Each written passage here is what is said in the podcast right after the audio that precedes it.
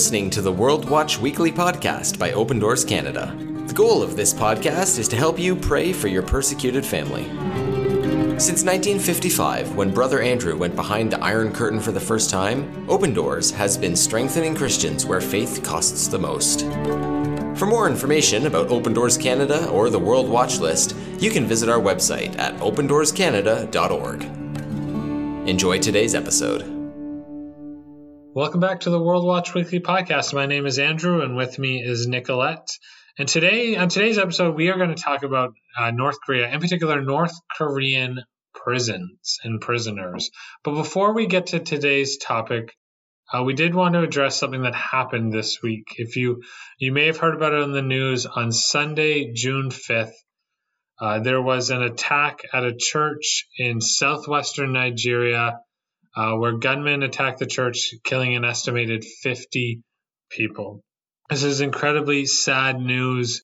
We do know that Nigeria is the most violent place on earth for Christians, and, and this is just another terrible story about what is happening to our brothers and sisters uh, in that country. As of right now, no one has claimed responsibility for the attack. This is uh, something that we want to pray for. And, and, so before we get into today's episode, I'm just going to stop and pray uh, for our brothers and sisters uh, who have lost loved ones uh, in this hor- horrific attack. Father God, we lift up to you our brothers and sisters in Nigeria. God, we think specifically uh, of the members of St. Francis Church. God, we think of those who have lost loved ones. God, we ask that in this moment you would comfort them, that you would be with them, God, that they would know your presence with them. Father God, we think of uh, all of those uh, in the community who are shaken up by this, God, who fear, God, the Christians in general in the country who, who have greater reason to fear as more attacks continue to happen, God. We ask that you would protect your church, protect your children, Father God, in Nigeria. God, we ask that the government would step up and protect its citizens. Father God, we ask that you would do uh, something. God, we plead and, and we ask for your protection. God, you understand why this has happened.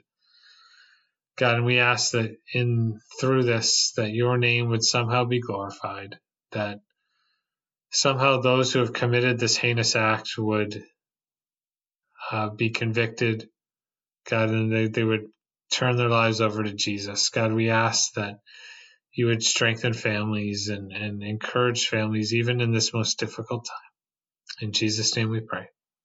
Amen. Amen. Thank you for taking the time to pray along with us. And uh, we ask that you continue to keep our brothers and sisters in Nigeria in prayer um, during this really difficult time. Just last week, we introduced our uh, campaign One with Them, which uh, focuses uh, focuses on Christian captives. Our goal with One with Them is to see Canadian Christians supporting their brothers and sisters who share our faith but not our freedom. Now, captivity takes different forms in different places, including anything from kidnapping to forced marriage. But the form of captivity that may come to mind first is imprisonment. Imprisonment is a significant threat for Christians in certain countries on the World Watch List. In some countries, persecution comes more through social pressure or family pressure, but in nations where Christianity is actually illegal, imprisonment for one's faith becomes a reality. And there's no better or worse example of this than in North Korea. Now, we've talked about North Korea a lot on the podcast. Its official religion is the worship of the supreme leader, and any other kind of religion is illegal. Even owning, owning a Bible is a criminal act. But today we're going to look a little deeper at imprisonment in North Korea, including the different types of imprisonment and some specific names that we can be praying for. Now, prisons in North Korea fall into one of three categories detention centers, re education camps, and political labor camps. So let's take a look at each one. Detention centers are where most prisoners are first sent after being arrested.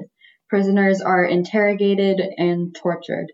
We have a testimony from a former North Korean prisoner who we'll call Hannah.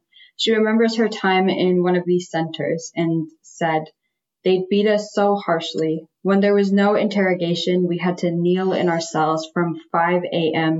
to 12 p.m. and not speak. We didn't receive any food or water and were not able to sleep. Then there's re education camps. This is where prisoners are usually sent if they are not considered to be political prisoners. Conditions are poor, uh, but prisoners will usually be sent to a camp close to where they're from so their families can bring them food and clothes. The prisoners will be put to work in the day and then forced to attend re education classes at night, learning about North Korean ideology and the teachings of Kim Il sung. The work is exhausting and, and can be very dangerous. If they are sent to work in a mine, for example, they may not survive. But the prisoners here are sentenced to a certain number of years in the camp, and if they survive, they will be allowed to leave as they have been suitably, quote, re educated. He Wu was sent to a camp like this. She recalls her daily routine. 5 a.m., wake up. 5.30 a.m., roll call in the barracks. She says, We lined up with our heads bowed until we were all accounted for. Then there was some time to wash ourselves. 6 a.m. breakfast. She says, We queued up again and slowly moved through the barracks where the food was distributed. This took a lot of time. We only got a small cup full of rice, maybe about two or three spoons in total. 8 a.m march to the outside camp to the countryside where we would go do agricultural work until lunchtime. There was no break. Prisoners have no right to rest. 12 noon to the camp, lunch, walk back to the fields, about the same amount of food as during breakfast and dinner. 2 p.m. back to work. 6 p.m. walk back to the camp for a criticism session. She says we had to criticize each other and ourselves about all the things we did wrong that day. After that, after that, dinner. 8 p.m. ideological training. The hardest part of the day, she says. We were hungry and weary, our eyes fell closed, but we had to stay awake and pay attention or we would be punished. 9:30 p.m. counting of the prisoners, 10 p.m. go to bed. This is what she said. Every day was like torture. People were dying and their corpses were burnt. The guards scattered the ashes over the road. We walked the ro- road every day, and each time I thought, one day the other prisoners will walk over me. Thankfully, her premonition did not come true, and she was eventually able to escape from the prison and from North Korea. Lastly, there are political labor camps. These are reserved for those who have committed the most serious crimes and are considered enemies of the state. This can include Christians and anyone else who dares to question the authority of the ruling Kim family. There are no re-education classes here. These people are considered too far gone to re-educate. There is no escape from these camps. Prisoners are worked to the bone. Then, when they can no longer work, they are executed. These prisoners are also sometimes used in experiments. For reasons you can imagine, we don't have stories of prisoners from these camps. A 2014 report by the UN estimated that there were between 80,000 and 120,000 political prisoners being held in labor camps in North Korea, though there could be up to 200,000. Open Doors estimates that among these there are between 50 to 70,000 Christians in prison for daring to believe that Jesus is a higher authority than the nation's leader, Kim Jong un. Of those estimated 50,000 to 70,000 Christians, most of them will remain completely unnamed to us. We will never know their names, even though they are in our prayers, and we encourage you to be praying for them daily. Uh, but we do know the name of a few South Korean believers who are being held in prison in North Korea, and we want to share their names with you today so you can also be praying for them. The first one is Kim Jong Wook. Uh, he's a Baptist missionary who ran underground churches and shelters for North Koreans in China and also helped North Koreans get to South Korea. He was arrested in 2013 and sentenced to life of hard labor in 2014. And mid 2020 reports emerged that Kim Jong Wook's health situation has deteriorated because of hard work, malnutrition, and possibly torture. There's also Kim Cook Ki, a Christian missionary who ran a shelter in China for North Korean defectors, and Choi Chun Kil, another Christian missionary. Both were arrested and accused of conducting religious propaganda against North Korea and, and sentenced to a life of hard labor in 2015. Mid 2020 reports emerged that Kim Kuk-yee's health situation has deteriorated because of hard work, malnutrition, and possibly torture. Ko Hyun Chol, a North Korean defector who has gained South Korean citizenship and became a missionary, uh, was accused of plotting to kidnap North Korean children who would be sold for adoption in other countries. Uh, he was sentenced to a life of hard labor in 2016. Kim Won Ho, another North Korean defector who had become a South Korean citizen and a missionary, was abducted in China in March 2016.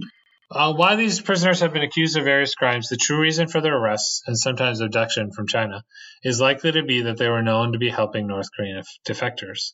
They may have been taken in the hopes of getting information out of them about their networks or as a warning to others. It's hard to know exactly how these prisoners may be treated.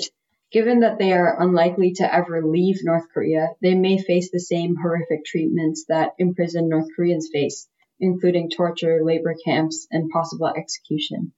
On the other hand, they may have knowledge that North Korea would wish to use when training their spies. If they are willing to cooperate with the North Korean authorities, they may be treated less harshly. During One with Them, our goal is to see Canadian Christians praying for our brothers and sisters in captivity. Hopefully, learning about North Korea, as sad as it is, will help paint a picture of the severity of this reality. We've gone over some names of prisoners now, but there are also tens of thousands of prisoners whose names we don't know, but God does. And so we want to pray. Let's pray about the uh, South Korean prisoners that we know about, as well as those that we don't know about. Let's pray that somehow, even in the darkest places on earth, they will know God's love and presence. We also want to pray for the international efforts to negotiate between North and South Korea and that change would come to North Korea. And also for the protection of North Korean def- defectors working in China. We want to ask God to give them wisdom and blind the eyes of those looking to harm them. So let's pray. Lord Jesus, today we lift before you our brothers and sisters in North Korea that um, face such treacherous, exhausting, horrible conditions. And just reading um, the things that they go through, um, it's easy to feel helpless. But God, um, we know that you see them, and we know that you are not helpless. That you um, you hold their lives in your hand, and that you um, you are the, the garter of their lives. And we just ask that you would be present with each one of our brothers and sisters in North Korea today. I pray that they would feel your presence, that they would draw strength from you, God, that they would have peace that doesn't make sense, but that, um, that just gives them hope and, and allows them to keep going, God. I pray that they would feel encouraged by the time that they spend in your presence, that um, they would feel um, you walking with them as they go about their days, that they would feel um, love and care and um, that they would feel that they're valued in your presence, even if they're not valued um, by their country. I pray that um, you would be with each one, God. Um, I pray that that things would change um, in North Korea, God. I pray for ne- negotiations between North and South Korea, God, that um, the authorities of North Korea would uh, change their ways, um, that they would treat their citizens um, with uh, regard for human life, even if they disagree with um, their religious beliefs. We pray that um, freedom of religion would reach North Korea.